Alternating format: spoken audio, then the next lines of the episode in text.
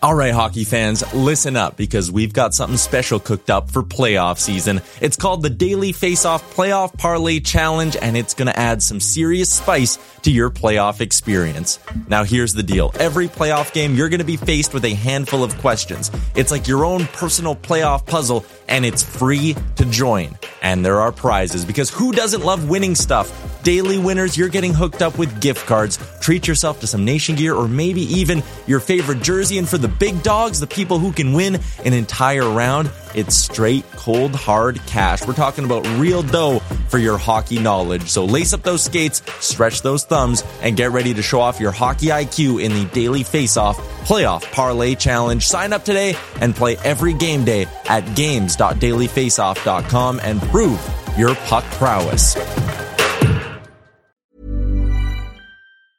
Hiring for your small business? If you're not looking for professionals on LinkedIn, you're looking in the wrong place. That's like looking for your car keys in a fish tank.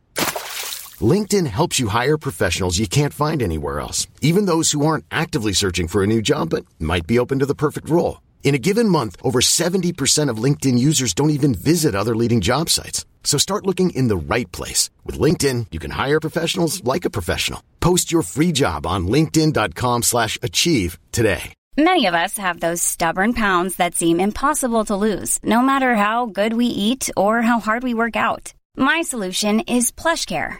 PlushCare is a leading telehealth provider with doctors who are there for you day and night to partner with you in your weight loss journey. They can prescribe FDA-approved weight loss medications like Wegovy and Zepbound for those who qualify. Plus, they accept most insurance plans. To get started, visit plushcare.com slash weight loss. That's plushcare.com slash weight loss. You're listening to Oilers Nation Radio, a member of the Nation Network of podcasts and delivered by DoorDash. One hour of straight hockey talk with Dan, Rick, Tyler, and Bag Milk starts now. Welcome to Oilers Nation Radio, episode 172. Bag Milk here, Tyler, Dan, and Coombsy sitting in for Rick. We're back in our houses, boys, for the first time in a bit. We are back on Zoom. Thank you, Omicron, for your additions to the Christmas season. Unwelcomed. Unwelcomed. All right, we're the two days I spent in the office were really fun. I really enjoyed it. I'll never forget those memories. I'll see you guys in 2025. yeah. I also so had two days. so Cam came back in from Ontario for Christmas. Dan was away in Halifax. He came back. Boys back in the office. A couple of days, and we're shut down again. So there was like nine of us in there that one day. That was really fun. there was good energy in there. It was it was fun to have life in the office again and just be able to yell shit at each other and It was not Thanks, easy getting stuff done, though. I will say, if if if anything's going to Yes. make me more productive, it's being back at home. I could not focus in the office. Yes. Yeah, that is a problem. I noticed that too, but it's a fun problem to have, I guess. But we're back on Zoom. Tyler's back in his chair. He's not listening. Dan is blurred in the back. Let's get to it. Tyler, as we do every week, we start off with the delicious debate for our friends at Oodle Noodle. What do you got for us today? It's uh, almost the Christmas season, or it is the Christmas season. It's almost Christmas, hence why we're recording early. Uh, so Hold on, Tyler. Do you have all your Christmas gifts purchased? Ooh, Yes, question. I finished them up like an Okay. hour. I pretty much got home an hour ago. I'm good. I'm Okay, all right. So that's why you still say it's the start of the Christmas season because now you're feeling great. Yeah, exactly. Um, Cam, that's so distracting. Cam is a All right, do you bandito. want me to take it off? I um we're, since we're back on Zoom and this is how the Yeah. ADHD works on Zoom is I'm, I'm going I'm going through all the video filters to go on my face. Just to I distract all right. Oodle noodle delicious. Oodle noodle delicious debate. Christmas theme. Christmas edition. If you could give the Oilers one thing for Christmas, what would you give them? If you are going to give the Edmonton Oilers one thing for Christmas, what would you give them? Uh, who wants to kick it off? Dan, you're staring at me. You may not be, but it looks like it from Zoom. That's fair. Uh, yeah, I think if like, is it? I guess it's just your interpretation whether it's a you know it's a skill or it's an item or I would give this team uh, a solidified goaltending position. Uh, you know whether that's Skinner, whether that's Smith, whoever it is, I'd give this team some solid goaltending to be able to count on down the stretch. A little bit of goaltending for Dan Coombsy, the Bandito. What do you got on your Oilers Christmas wish list? Wish list. I would I would give them Um, I guess I'm partially inspired here by Dan's post on social media. He got his wacky custom jersey made from Lord knows where. And uh, I think the Oilers need a new throwback jersey. I actually, when they first came out with the dark blue and the orange tinted ones, I thought they were horrible. But when they actually wore them on the ice, I think they looked pretty good. But I do think the Oilers should add into their arsenal of jerseys. And I'm a more jerseys the merrier kind of guy. The metallic sperm comet Todd McFarlane jersey in like a new Adidas way. But I, but unlike what Dan did, I wouldn't include the orange. I would just do exactly what they had: pure silver and, and navy blue. I like that. Tyler, what are you giving the Oilers for Christmas? Um, piggybacking off Cam's thing, um, I would love to see another throwback jersey, but I would like it to just be the reverse retros being worn more often because I think those were great. I do not think they need to resurrect the Todd McFarlane thing. I think it's why. Um, I don't like it. We've because been over this. Even, you weren't even born when they were using it. So you don't care. You don't have, like you, don't, you don't have any memories with those jerseys. No, I'm going to be distracted by Coombsy because he's got a pretty little flower in his hair. I know this is going to be awful for the podcast, but it's hilarious. Um, anyways, if I could give the Oilers one thing for Christmas, I would give them another quality left shot defenseman. I was deciding between a few things in my head there, but that's what I would do. If they had a guy, you know, doesn't have to be Jakob Chychrun, could be any sort of quality left-handed defenseman, put him on the left side. It would push down Duncan Keith a little bit, make his minutes a little bit more manageable, make it so you don't have to play Darnell Nurse 28 minutes a night sometimes. Everything would be better with another left shot defenseman. I can't believe you didn't go with Trevor Zegras there. Or Ricard Rakell, actually. Or yeah, sorry. Rakell, that's what that's I want for Christmas, not what the ah. Oilers need. Well, they do need Ricard Rakell, actually. I lied. Uh, if I'm looking at the Oilers and a Christmas list, and I have the power to give them something, as if I am jolly old Saint Nick, Father Christmas, and I get to do as I wish, I'm going to say a variant free 2022. Huh? How's that? Right now we got Just the regular old coronavirus any of the variants, any of the new flavors, any of the spin-offs. We don't want uh, The Walking Dead or Fear the Walking Dead or Talking Dead for that matter.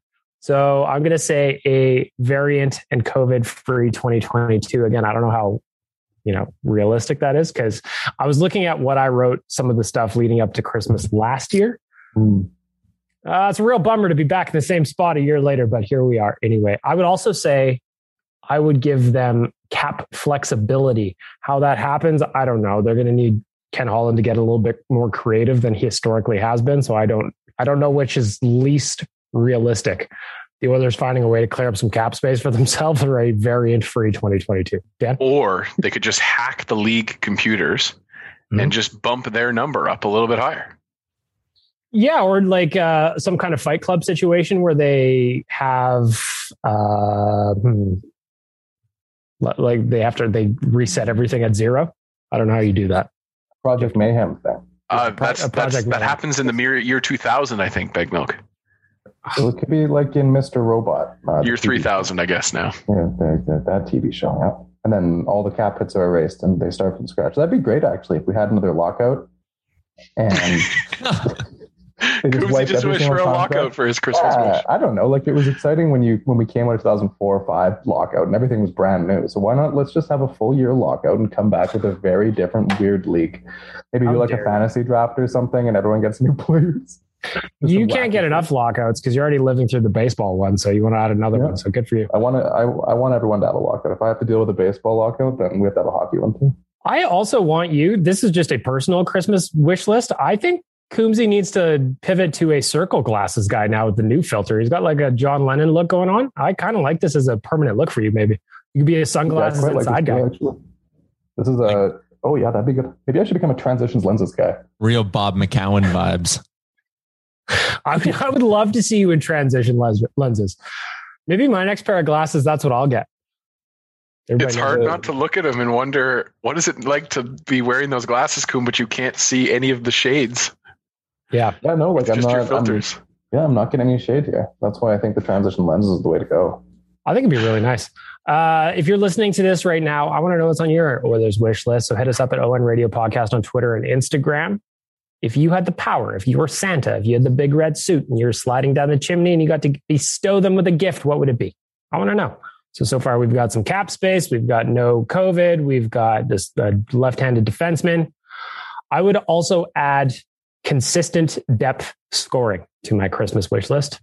It's been very nice over the last three games that the Oilers were able to play that they had players in the bottom six chipping in with a goal or two. It's nice. I like that. Some more of that, please. Tyler, you're pondering.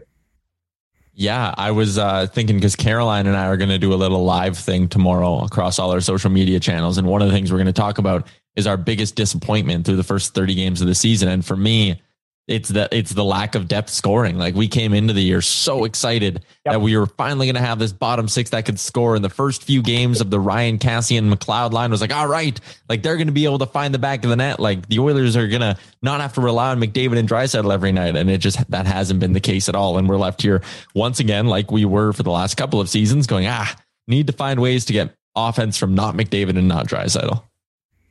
It's weird how that's like an evergreen problem. Hey, I want to ask you since you brought it up this has been going on on the website in the comment section on Oilers Nation socials a little bit. Is this Glenn Gulutzan or are the Oilers just getting a little bit lucky, Tyler?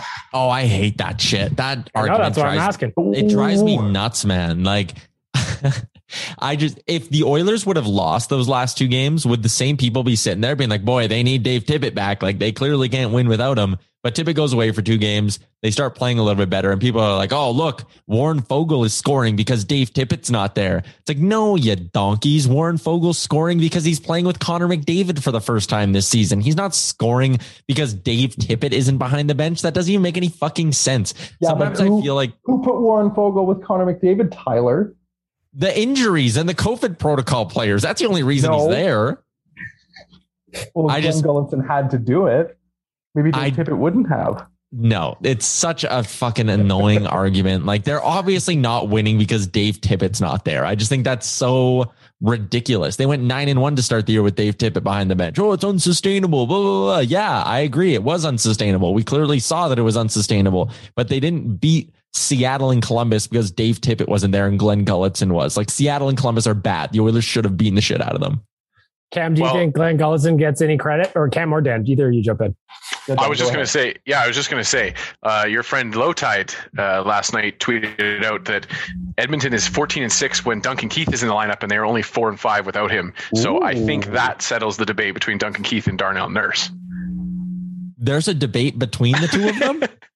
well, I, I, think there has to be now because this proves it that if the Oilers are actually 14 and 6 with Duncan Keith in the lineup. Yeah, I, I agree with Tyler. It's just it's it's goofy to do this unless, unless there's situations that you can point to and you can say, okay, like, you know, the coach misses one game and it's 9 to 1 for that team. Like that's a that's a statement from that team.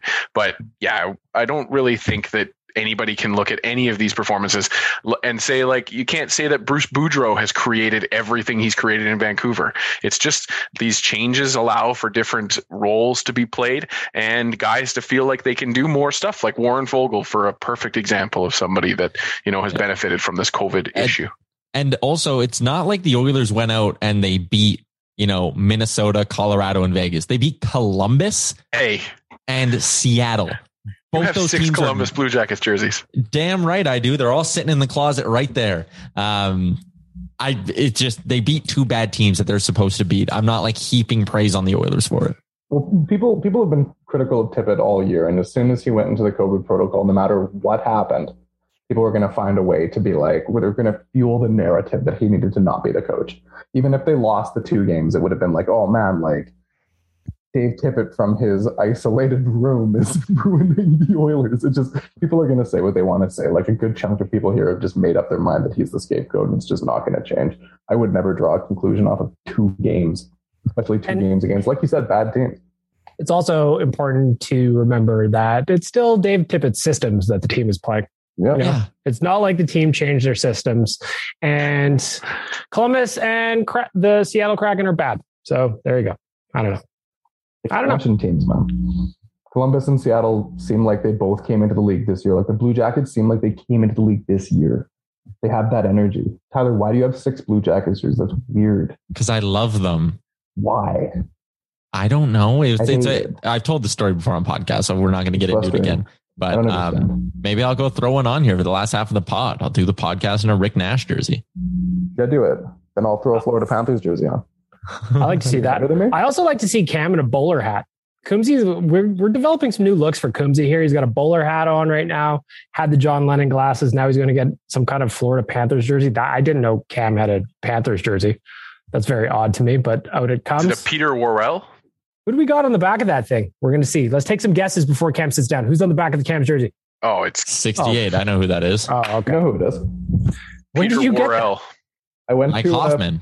I went to a Panthers game when I was down in Florida for Christmas. Usually my family goes down to Florida for Christmas. And I went to a Panthers game and got a Yarmer Jagger jersey That's so random. as a. Christmas gift to myself. That's so sweet. It's very random. One of my one of my favorite memories actually is so I went I was in Florida a little while after that and I was at a Panthers game and there was it was after Jagr had left. I think he was it might have been the season he signed with Calgary and he left and just was like I, I don't want to do this anymore. But I was at a Panthers game and there was a guy wearing a college football jersey who was shouting at like everyone around asking where Jaromir Jagr was. But I think that he was saying the last name wrong. I think he was like, "Where's Yarg?" I love Yarg.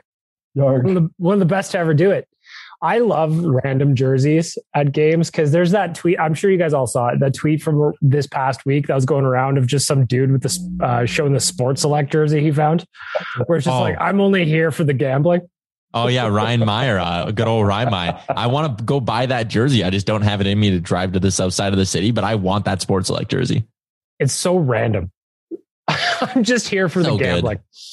I love it. All right, so there's your delicious debate for Oodle Noodle. What are you giving the team from Santa?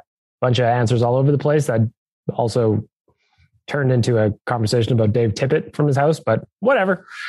Uh, speaking of Oodle Noodle, if you got the DoorDash app, use the promo code Oodle2021. That'll get you $7 off your order of $30 or more. You can use that baby 10 times. Sitting in your house, not going anywhere, DoorDash. Might as well bring some nudes to your house. Got it? Good. Uh, the obviously the biggest news from the week was that the NHL decided to shut it down until after Christmas. The Oilers missed are missing three games. Uh, no crossing the border. So they had Anaheim was supposed to be here on Monday, and then St. Louis, or then San Jose and uh, LA, I think, were to finish up this week before the Christmas break. Not happening. Uh, did you guys expect that? Did you see it coming? Because kind of just seemed like it was inevitable. No. Yeah. Um, we talked last Friday on the show, and I kind of said like, "Oh, I don't want it to get shut down. Like, you got to power through this, blah blah blah." But then it just kept getting worse and worse and worse and worse. And as soon as like Puljujärvi went on, it was kind of like, you know, yeah, we need a break here. And I don't think the break's going to be as short as some think it is. Like there was talk, oh, the Oilers going to be playing on the 27th against Calgary. I doubt it. I have a funny feeling we're not going to see much of anything going on until the new year, until after the Winter Classics. So, uh, yeah, that's kind of my take on it here. Well, I'm going to dive into your take a little bit more because you spend more time with Frank Seravalli than all of us. What's he hearing in terms of coming back after Christmas? Is it just kind of business as usual as of today, Wednesday, December 22nd at 1:34 p.m. Mountain Standard Time? Yeah, I mean things are always changing and evolving. I think I think the schedule is going to get moved around a lot. Um, we're hearing some stuff that for the Montreal Canadiens, they can't have fans in the building. There's talk about sending them on a road trip for a little bit so they can just play road games and then have a homestand later in the season. Now that the NHLers are officially not going to the Olympics, I think there's a pretty good chance the Olympic break isn't taken away altogether, but it's certainly shortened by maybe seven to 10 days and they jam some more games in there. Building availabilities are going to be tough, but I really think like the schedule as we see it laid out right now is going to be very, very far off from the order in which these games actually get played. They're going to have to shift stuff around. I think teams like the Oilers and Flames might even go the same route as the Habs and say, Hey, listen, keep us away from our rink for a little bit. We'll go on a road trip. We'll go play a couple games here, a couple games there and crush a few more off the schedule so that maybe in February we can be back to 100% capacity. Well, looking at the, I'm looking at the Oilers schedule right now. They're actually, I mean, Monday's game was postponed, obviously against the Ducks. That was supposed to be the actual the Oilers' last home game until January 8th. World So they're- Juniors, yeah. They're out uh, for a little bit. World Juniors, obviously, here. We're going to talk about that in a sec. Cam, were you surprised to see the league go on pause? Not really. I mean, it's the same sentiment that Tyler had. As I thought that they kind of should at least try to do things differently because, again, this is not going to randomly be over in five days. This doesn't seem to me like a five day lockdown. Like it's only going to get more intense and more you know, more bad, more bad. That's a terrible way of saying it, but with with Christmas, right? Like it's just going to pop off more, and they're going to come back from the pause, and it's going to be the same old, same old. I guess the one saving grace for the NHL is, as Frank Seravalli mentioned on Twitter, is that once you test positive, you don't have to be tested again for 90 days. So it almost seems like the NHL is just going to do like the, the, the, most realistic course of action here. If they come back immediately is everyone tests fucking positive and then they don't get tested for three months. And then that's just how the season operates. Yeah otherwise i'm not really sure unless they make significant changes to the amount of testing they're doing like the nba and nfl but it's not and going anywhere. On that topic, like the NBA or the NFL is not going to test you if you're symptomatic, or they're only going to test you if you're symptomatic. If you're asymptomatic, yeah. you're not going to be tested every day as long as you're vaccinated. The NHL doesn't have that luxury, right? The NHL has the border to deal with, which these yeah. other leagues, NBA aside, don't have to deal with, right? Um, but the problem is, and I believe it was Friedman who wrote about this in 32 Thoughts, is if you go and tell the American teams, hey, you're asymptomatic players, if they're vaccinated, you don't need to test them. We're not going to do that. Okay, well, the Canadian teams don't have the luxury of doing that because they got to go across the border and back all the time.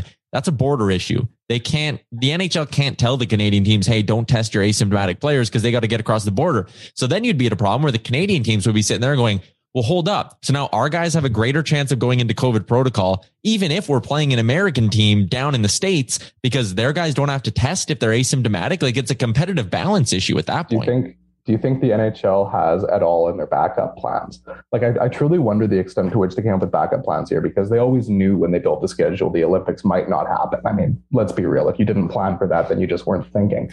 But I wonder if they planned for this kind of thing where there could be like a large discrepancy between the Canadian and the American teams, and if there was any thought to a mid-season bring back of the Canadian division. I just don't see how it's realistic. Like you can't just you can't just take these first 30 games and be like, well, they don't really matter. Psych. Well, you can because half the teams in the league make the playoffs. so, like, I mean, let's be real. The season's already too long. It doesn't matter that much. Could you not just bring the Canadian division back after Christmas? Why not? Is it that hard?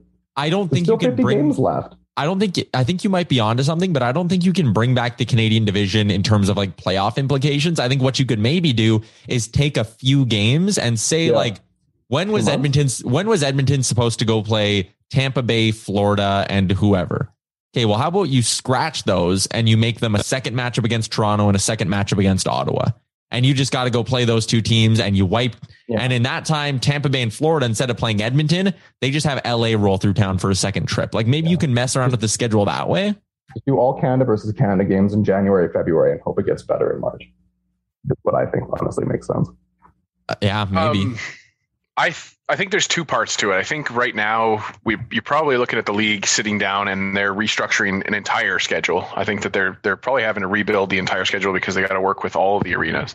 Um, but I think that the second piece, and this is kind of, I think it's hard now that we're two years into this to to remember, but like the data is being collected and the data is being amassed as we speak, right? And and so when we see a change in the US, often we've then followed up and seen that change trickle up to Canada at some point. So I think that I think that like it's harder it's harder for us you know sitting at home now we're we're back in another lockdown. I think it's harder for us to to kind of look at that positively but to me i think that this is probably going to be an extended break until we see this omicron variant kind of play out its entire entire stretch here. And then and then they'll be adjusting to things. But i, I believe that that the Canadian government and the American government can kind of come together on those kinds of issues because because I think people recognize the importance of hockey here as as well as as just trying to kind of move forward with this virus and the many variants that are going to happen since now.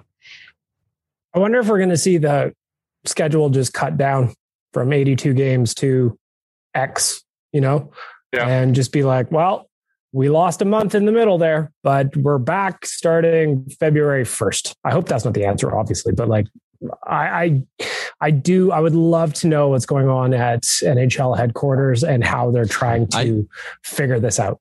I'd be in favor of that. I think I'd be in favor of that bag milk. Like if you went to each team and said, "Hey, listen, this shit sucks.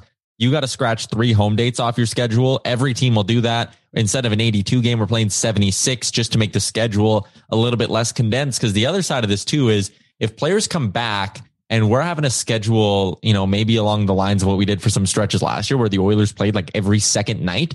I don't want that leading up to the playoffs because I think it can hurt the quality of the playoffs we get. Yeah, it's not that big of a deal if the schedule winds up being 72 games, right? Like, that's still so many games.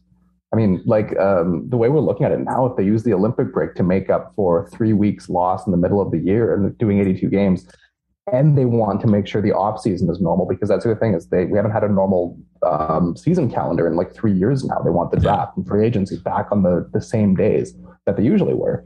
I mean, what you're you're you're, you're going to want to avoid having six games played in eight nights. Like remember yeah. when last year when we had the Canucks making up all those games, like it was a nightmare. Like nobody yeah. wants to do that. It's insane. when, when the playoffs were starting and Calgary still had to play Vancouver. Yeah, like Calgary and the Canucks were still playing their makeup regular season games in August, like as free agents are signing. It just like never ends. Remember, like, was it? Wasn't it like one o'clock in the afternoon the day the Oilers playoff schedule started? They had like a Canucks Flames yeah. game that meant nothing on the same day. Yep, it's insane so it's going to be weird. Obviously, uh, nobody, well, expected this, but like nobody wanted this. But here we are, December 22nd, talking about readjusting the schedule because we got a bunch of teams that need to cross the border and it doesn't work with the regulations. I wonder how hard to or what concessions can be made if they just First of all, Cam, this is a look. Now you got the bowler hat on and the bandito. You look like a cat bur- burglar. You were going to hit the streets stealing trinkets. Also, the the Panthers jersey just really ties everything together. But it's it's weird, right? Like, I don't know. Are we going to end up with a 72 game schedule, a 60 game schedule, 65? We'll see. 100, 200 maybe. They add more. we missed out on that. Next season just becomes one big season. Yeah, it turns into the from the 20 20 or the 2021-22 season to the 2021-23 season because it goes all the way through. And instead we extend the schedule to 162 games like we get in baseball.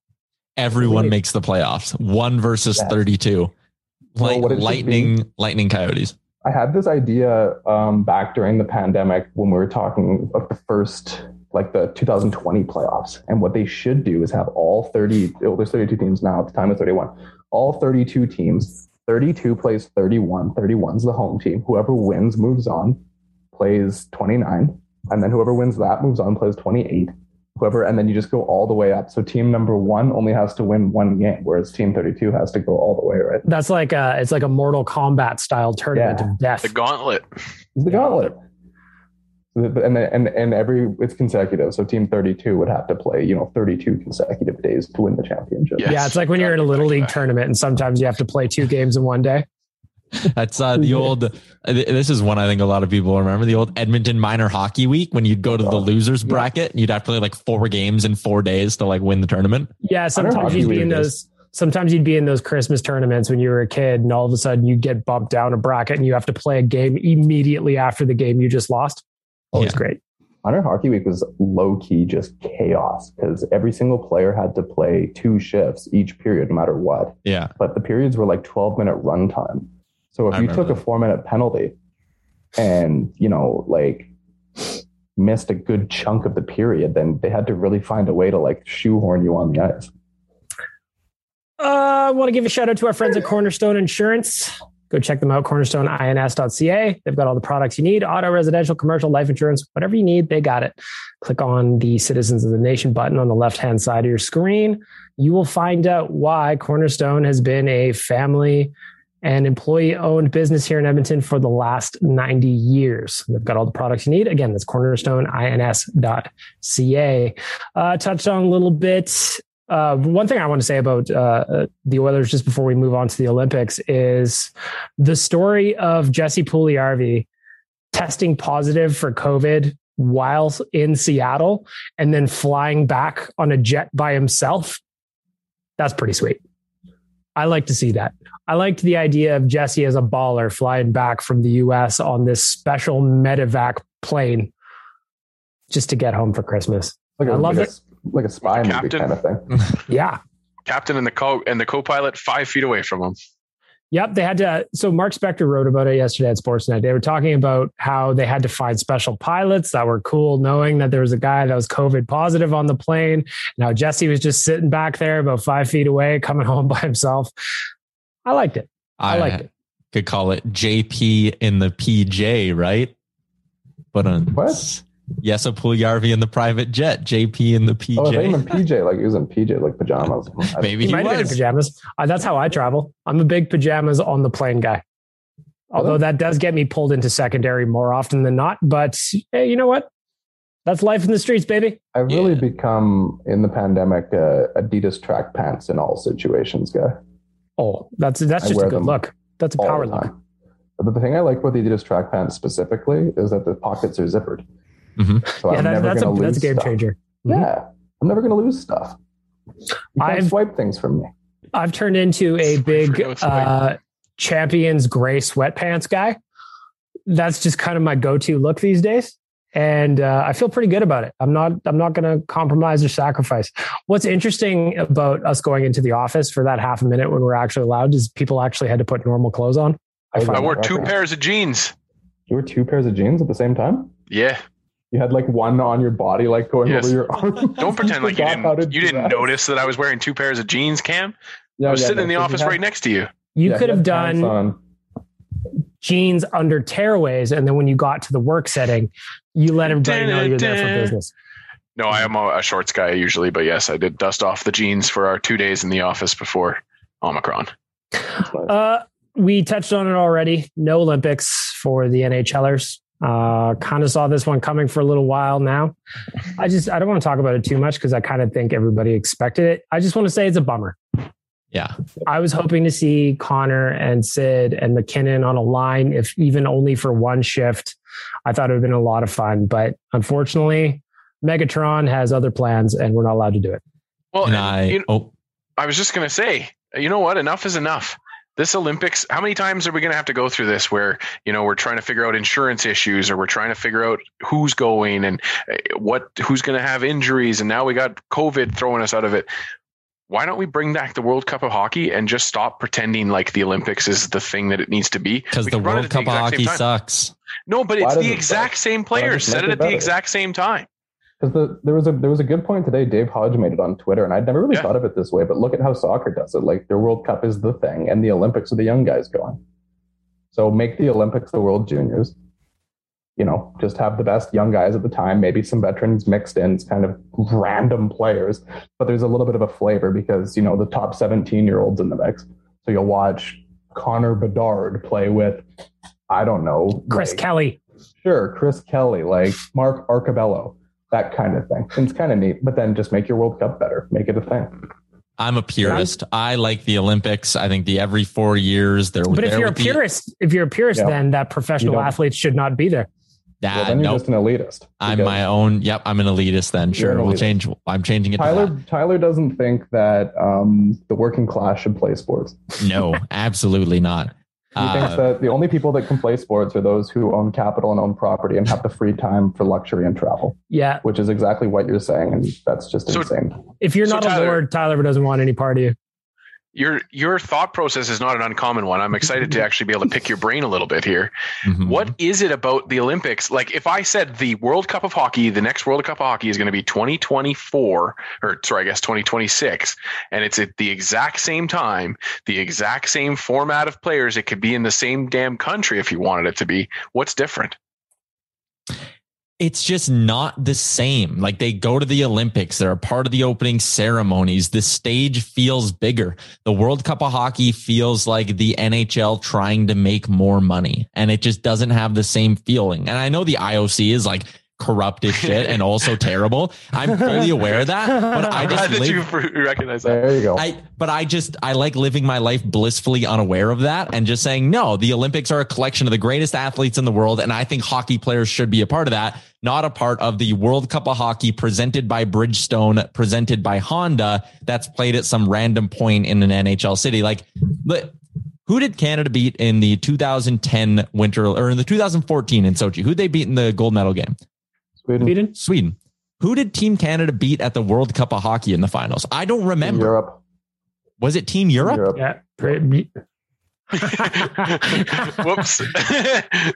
Coombsy I got was it, but you also I you was also have a actually, I was actually, I was actually in Europe in the time, and I can tell you that there was not like a way to witness that tournament.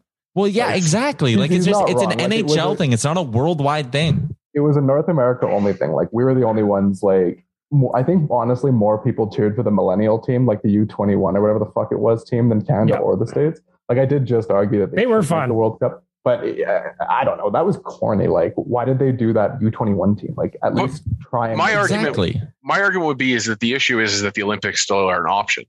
I, I would say that the Olympics aren't an option anymore. So you have to start to adapt that the World Cup is going to be the way to do it, or else we're just going Why to keep can't doing the this every Olympics be four an years. option next year? Because they can't figure it out, Tyler. They, got figured it out this year. every It's just a year. They, they did figure it out, but it's a global pandemic, and so we've got another issue that comes into it. But what happens? What happens if there's a volcano that erupts the next time we have the Olympics? Like Mount Then the NHL players don't go. when when they're in Italy and they can't go.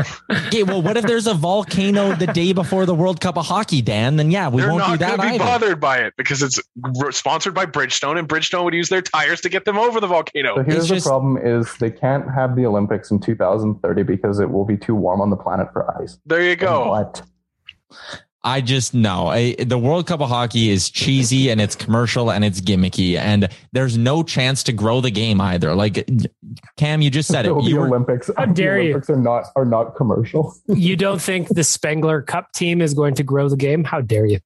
the I, point is how many how many eyeballs are on the the gold medal game for the men's Olympic team worldwide? There's a lot, and there's just not that for a World Cup of in hockey. in the countries that they're in, sure, but I don't, I don't know, Tyler. Like I, I get what you're saying, and I'm not, and I'm not, I'm not piling on you because I, I just think that it's like it's a commonly held thought process, right? The World Cup is just looked down upon. But Coom's right. What do they hand out every time you win the Player of the Game award? It's a Tissot watch, like like that's sponsored by that's sponsored, or is that the Olympics? No, I guess that No, is it's the World that's Hockey the World Championships. Championships but still like the, but that doesn't cheapen it. I don't know. Like it's just i don't care about the sponsors. I just think that it's the best players and you should have them in a tournament that's a little bit more controlled and a little bit more because i don't even agree that they go to the opening ceremonies tyler. Like I, I can't remember a time where the players were all at the opening ceremonies maybe a few of them. They did in Vancouver, did they not? I, I, I think. I think And ma- Vancouver yeah, was maybe, a different um, animal, though, wasn't it? Wayne Gretzky was carrying the torch. he did At carry the torch. But And i don't think all the players were there the other thing too with this year. Oh, with this year, like the players probably would have gone if it wasn't in China. If this Yeah. was in Norway or if this was in Sweden, then it would be way less of a conversation because was- those places probably wouldn't Yeah, make you quarantine for five weeks. It was just So again, China's like the idea that they can't figure it out, Dan, is just totally false. They figured it out. They jumped over every hurdle they needed to for this Olympics, and I think they can in 2026. And I'm going to be optimistic, and I'm going to sit at the feet of the IOC and praise them for the great job they do. I Uh, think I that managed to argue against both of you during that conversation, Yeah. which was great. it was I a delicious debate I, I have Uh, no idea what I'm contributing right now, rather than just like saying things.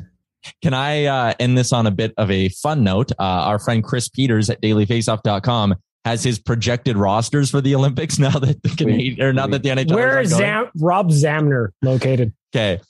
First line center. I'm only going to go through the guys with Oilers connections. First line center, Ryan Spooner. Hell yeah. Hell yeah. All right. Third line right winger, Josh Currie. Hmm? Shit, I forgot about Josh Currie. He was Third- a really good AHLer.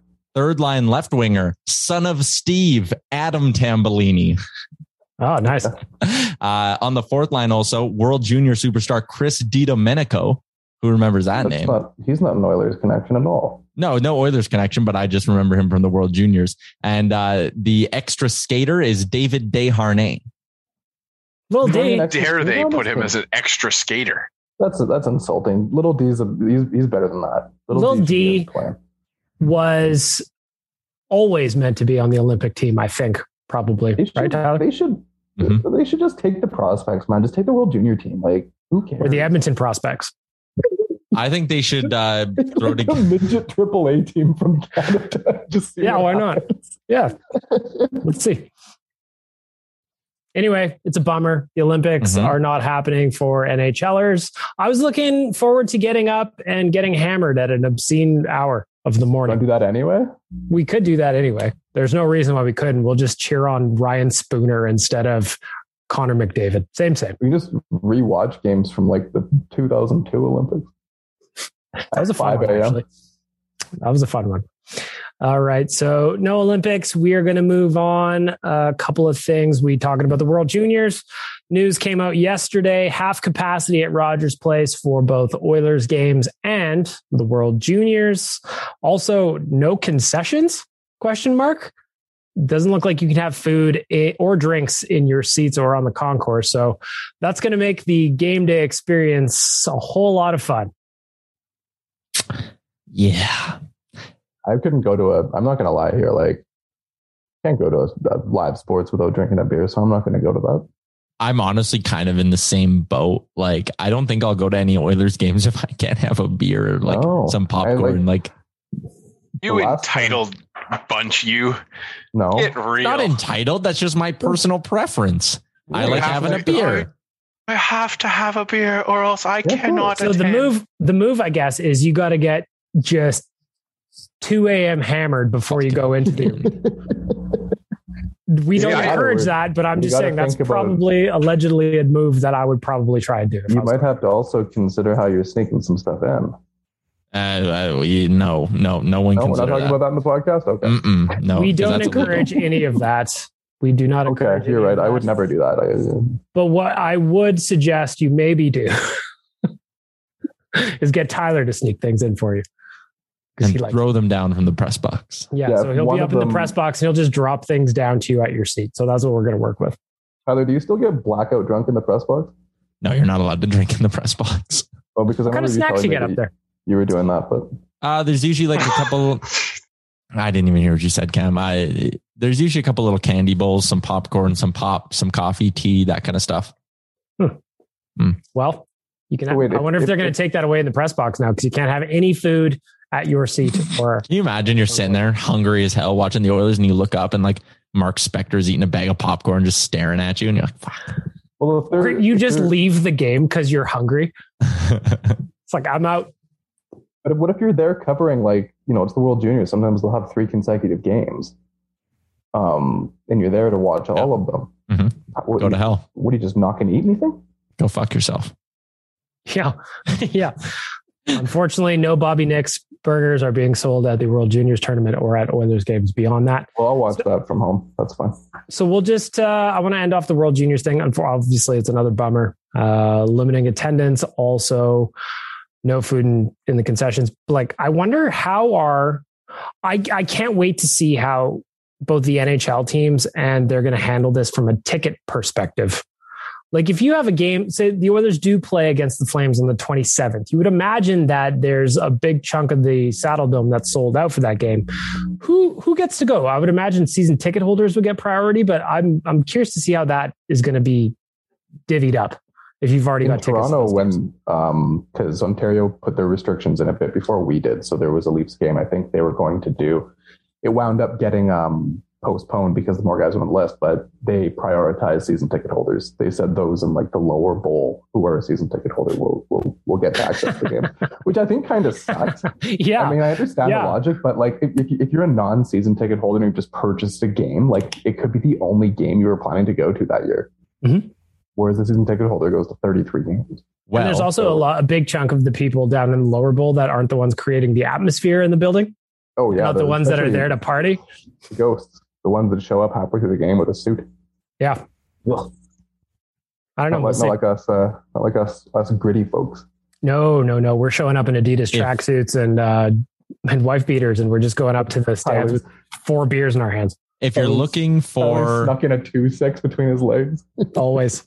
If you're looking for tickets, go check out our friends at fansfirst.ca. Ticket free purchase buying for all the Canadian clubs. Shout out to fansfirst.ca. All right. I uh, just want to end off the World Juniors talk on a positive. Just real quick, around the horn, what's your favorite World Juniors memory? That's it. I want to ask Tyler.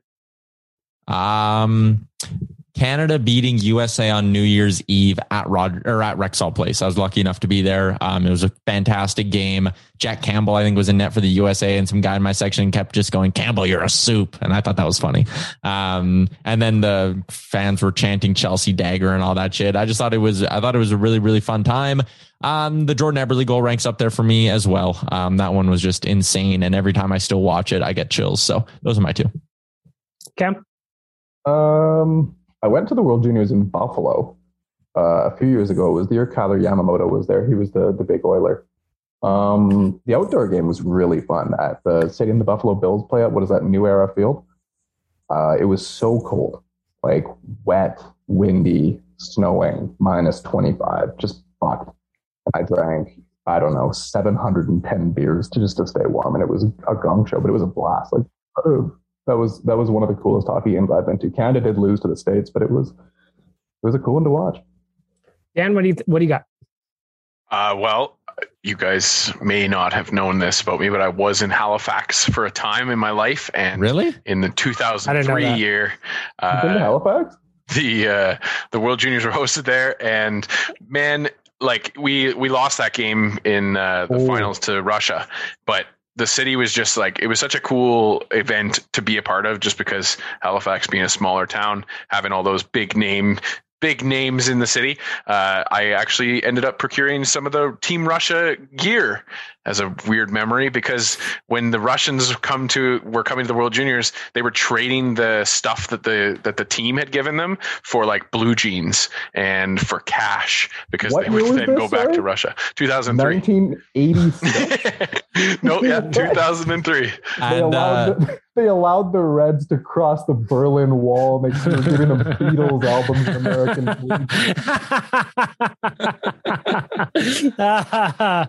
uh, Oh shit. Uh, also, 2003. shout out to uh, Jordan Tootoo who joined our show. Was yep. it last year or the year before that to talk a little bit last about year. that 03 World Juniors? That was fun. Get us hyped up for, thanks to Hockey sick. Canada. For me, the, the my favorite World Juniors memory is kind of like I don't know if I've almost aged out of the World Juniors, like my love of it as much as I used to have. But when I was younger, all of my buddies, we used to all get together for the um, the New Year's Eve game, mm-hmm. and that's we did it every year for four, five, six years, and just that's kind of what I remember. I also loved, and this is just so stupid. It just it makes my sense of humor happy was when Nail Yakupov came in and he pretended he didn't speak any English or whatever, and it was really pissing the media off. That made me happy too. And then I just went to some random Sweden Russia game last time I was here, and I just had a good time. So, World Juniors memories. If you got them again, hit us up ON Radio Podcast on Twitter and you, Instagram. Um, do you remember the World Juniors in there here when it was just Peter Mrazek going absolutely nuts and the crowd is just in love with him? He so good.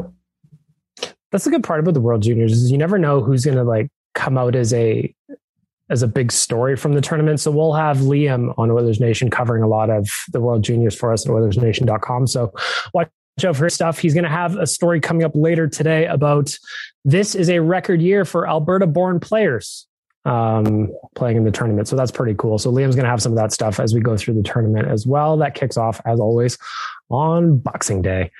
Uh, boys, it is time now for Ask the Idiots, presented by Buster's Pizza.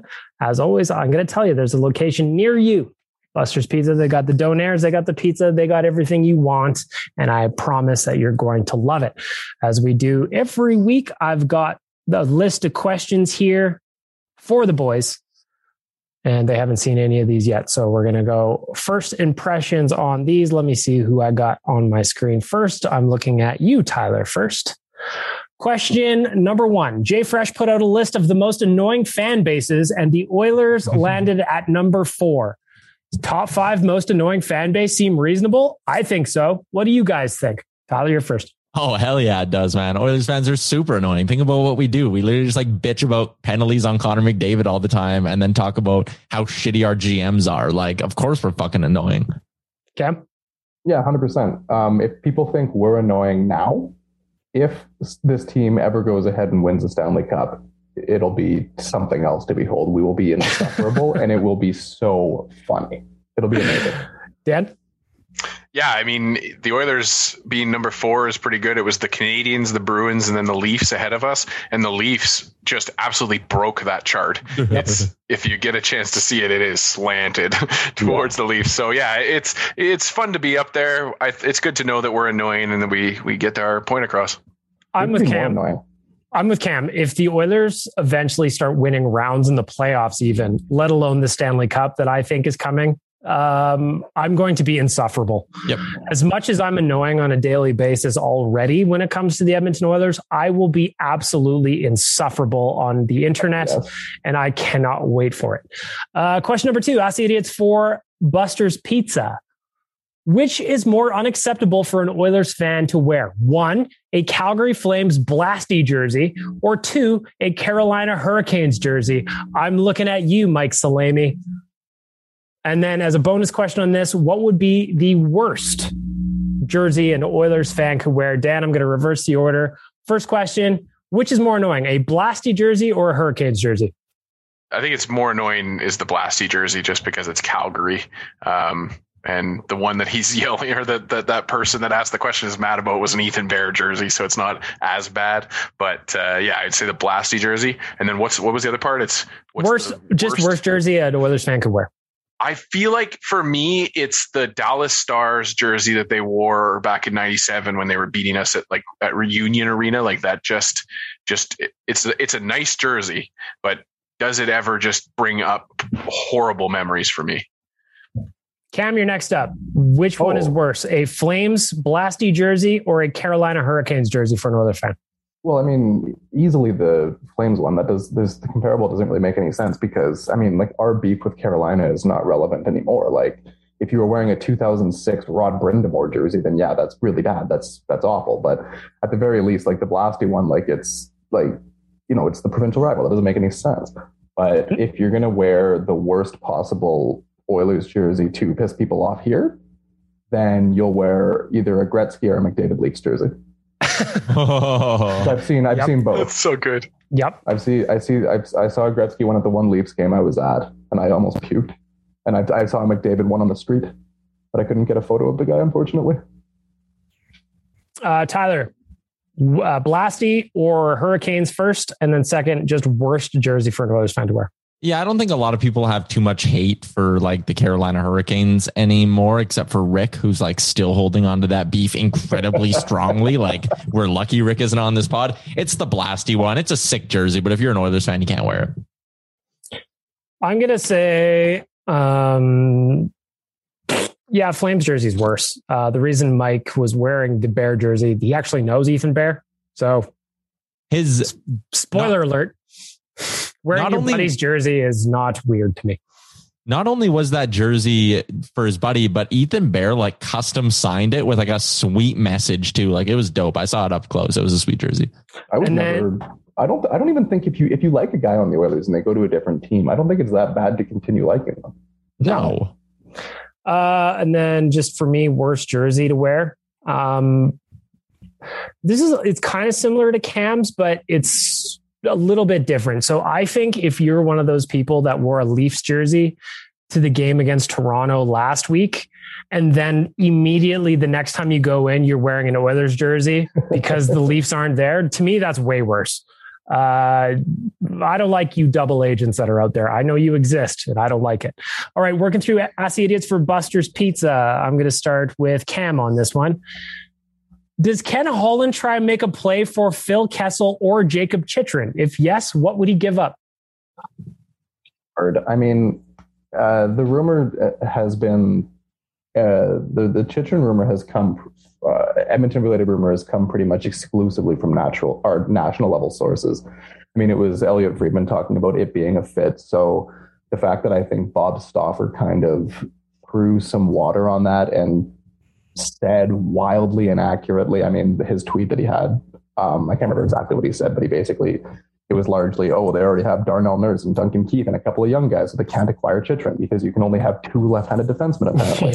Yeah. Uh, it didn't make any sense, but usually, you know, Stauffer's the propaganda guy. He knows what's going on. If they want to get people you know, if they want to, if they're not going to acquire Chychrun, then what they're going to do is tell him to dump some water on the fire. So my guess is it's not going to happen.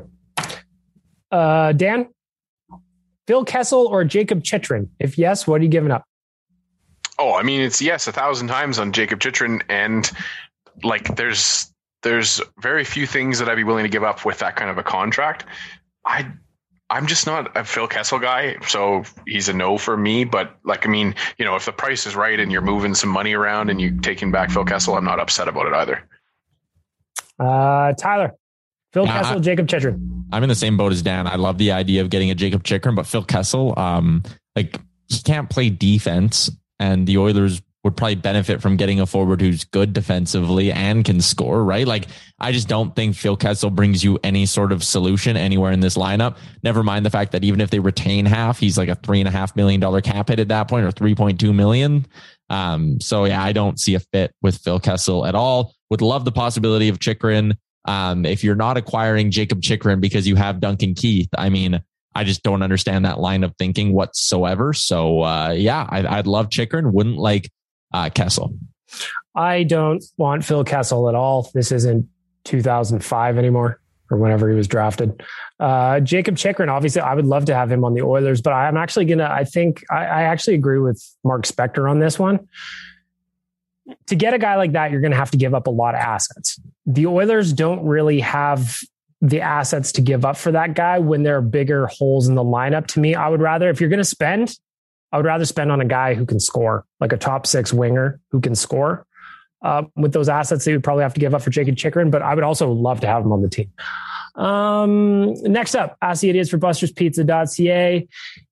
Tyler, you're first. Is Mike Smith now firmly in the fairy godmother role, whereby he could show up and save the day at some point, but it's all very mysterious until then? He's being kind of propped up as a, a guy who can come help save the team now. Well, I was talking about the show that Caroline and I were going to do or are going to do tomorrow. And my biggest surprise is actually how well the goaltending's hung up, even without Mike Smith there. Like, I think if you would have told a lot of Oilers fans at the beginning of the season, you know, Mike Smith's going to have like three starts and then get hurt for the rest of the, you know, until January at least. Um, I think a lot of Oilers fans would have been rightfully concerned. And I think Koskinen and Skinner, for the role they've needed to fill, have done a pretty good job you're hoping a healthy Mike Smith can come in and give you some quality games, but that's not a guarantee. Like, yeah, he was good early in the season. His last game, he actually wasn't good though against Anaheim. And again, he's 39 years old. This is the risk. Remember, they signed him for two years and everyone was like, Oh, why would you sign a 39 year old goalie for two years? And it was like, well, come on. He was good last year. They owed him this, blah, blah, blah. And it's like, no, when you sign a player that old, you're taking a massive risk in terms of their health.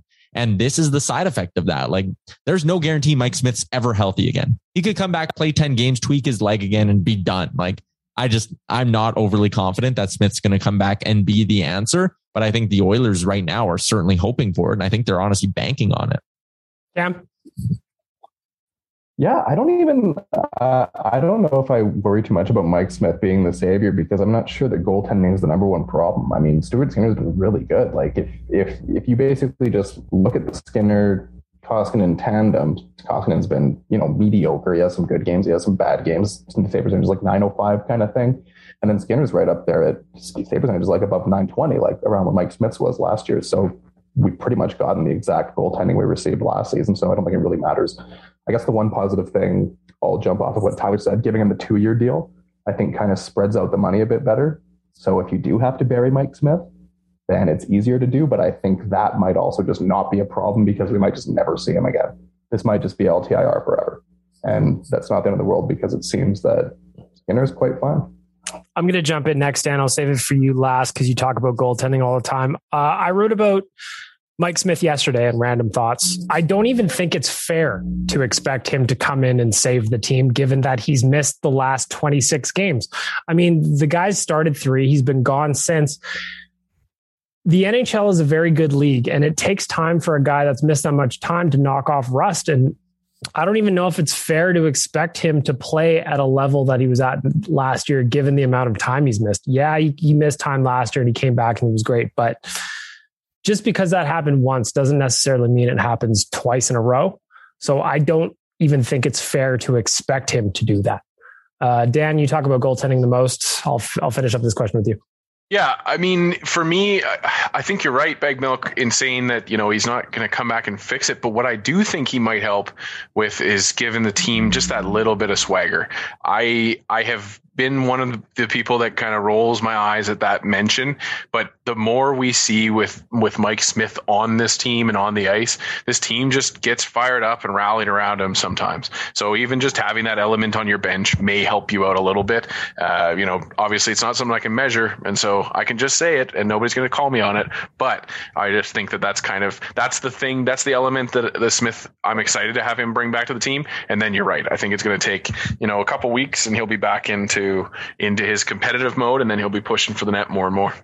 Uh, I mean, like to to Dan's point, if like if they need Mike Smith to yell at them during the games to get fired up, why don't you just have him on the fucking bench then? yeah. Stand him down by Stuart Skinner, and he can yell at people from there. Plus, the best the best thing that the best thing that Smith brings to the team beyond his goaltending, in my opinion, is his first pass. Yeah, that's the big yeah. advantage they're going to get if Smith comes back. Is he's the yep. best puck moving defenseman. I know you're I joking, but I actually think they do kind of miss that. Of course they do. I, I, think it's good. I'm not even being sarcastic. 100%. Like I, I, I unironically really quite like Mike Smith. I think his net, like I don't think what Dan said is wrong. Like, no, uh, his vibe in that's like so entertaining. It and gives it, it, it gives the team confidence. And I think the pass is a, a, a, thing too. Like he, you know, especially on their power play too, the puck gets fired all the way down. He can just rip it back to center ice, and they're they're they're there again. The other two guys, Skinner and Koskinen, don't do that. Yeah, I agree with. I miss his uh, his puck handling as well. It's kind of one of those things where you live by the sword, die by the sword with that sometimes. but I I agree.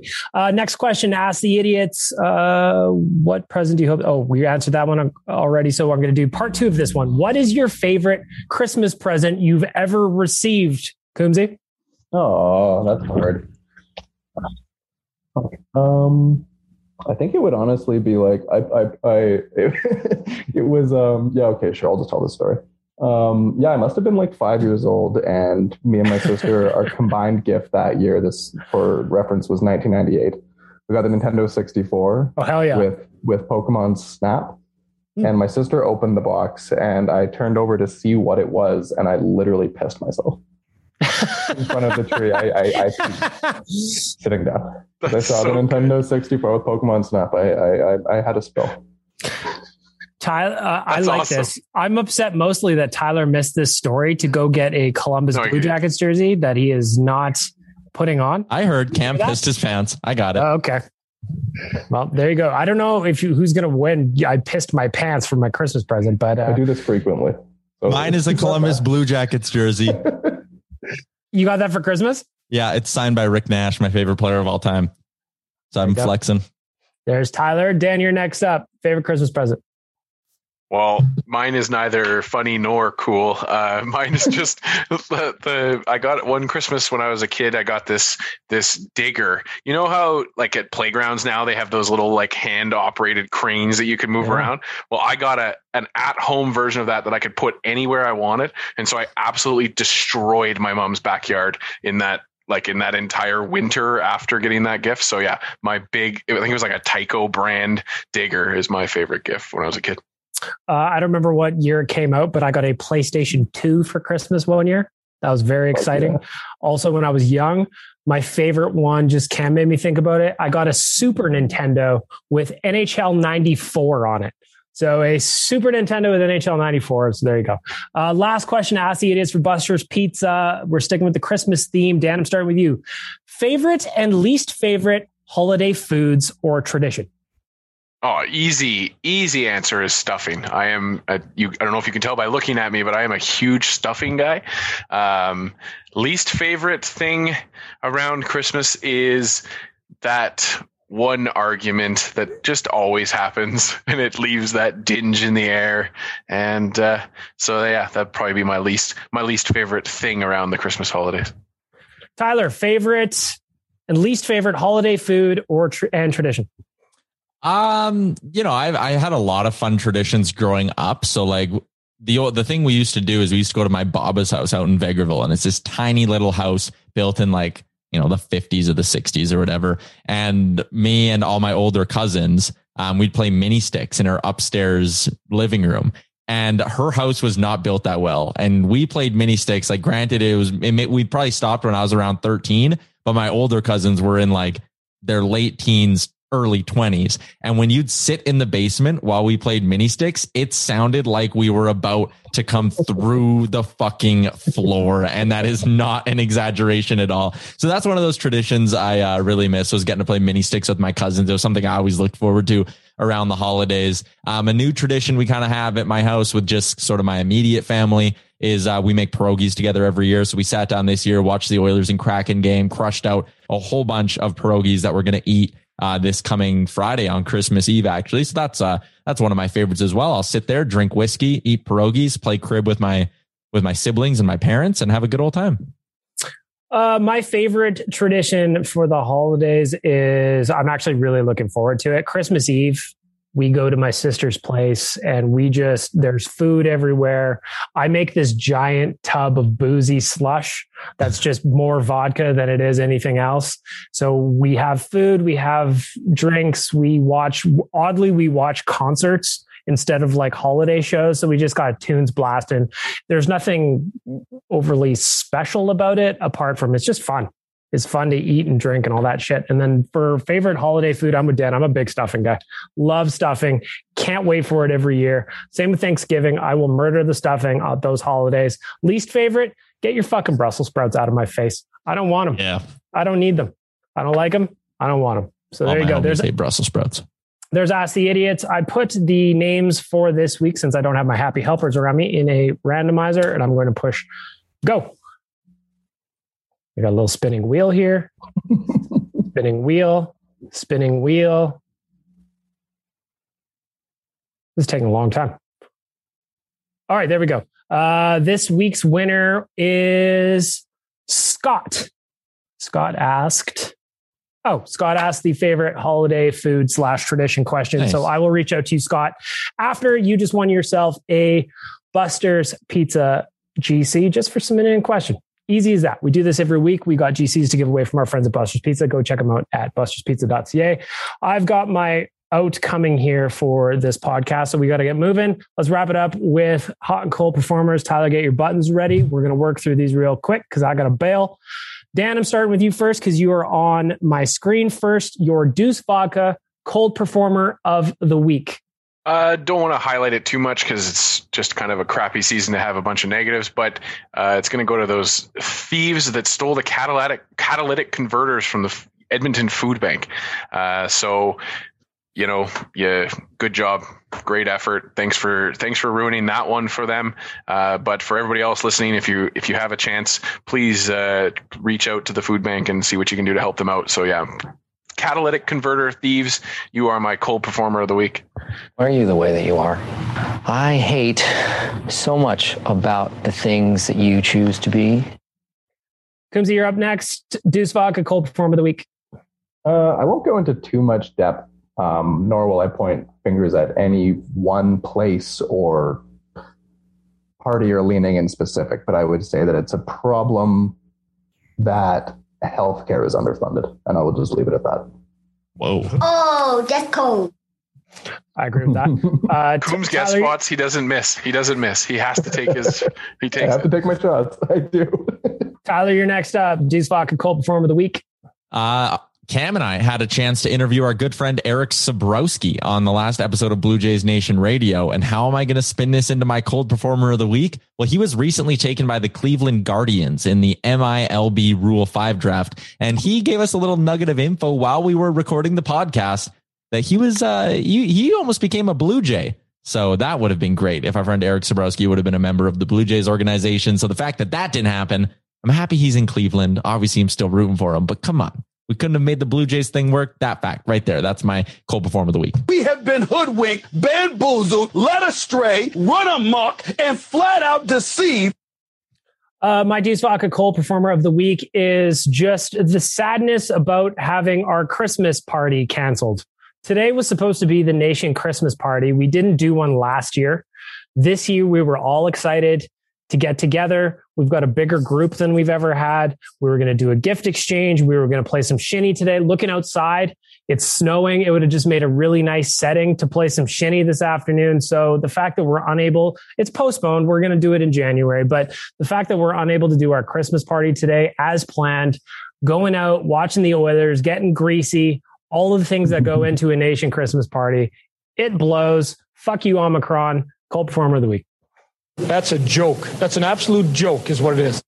Flipping the ledger, hot performers of the week. Let's wrap it up. Tyler, end us off with some positive news. Your Deuce Vodka hot performer of the week. Uh, when the Vancouver Canucks game got canceled the other day, their owner Francesco Aquilini went on Twitter and said that all the food from the arena was going to be donated to local charities. So I thought that was fantastic. And also, a Philadelphia Flyers fan went on Twitter and uh, was upset. He said his wife spent like fifteen hundred dollars to fly him to Philly. He was going to watch his first ever Flyers game. She spent like their savings on the tickets and the flights and the Christmas present, and it got canceled six hours before. Then guys like Cam Atkinson, Scott Laughton, James Van Riemsdyk stepped up on Twitter and were like, Hey, don't worry, man. We'll take care of you. And they took care of him. So I think there's plans for him to like go see a game in the future when things aren't uh, obviously canceled. So uh, a couple people in the hockey world, a handful of them stepping up.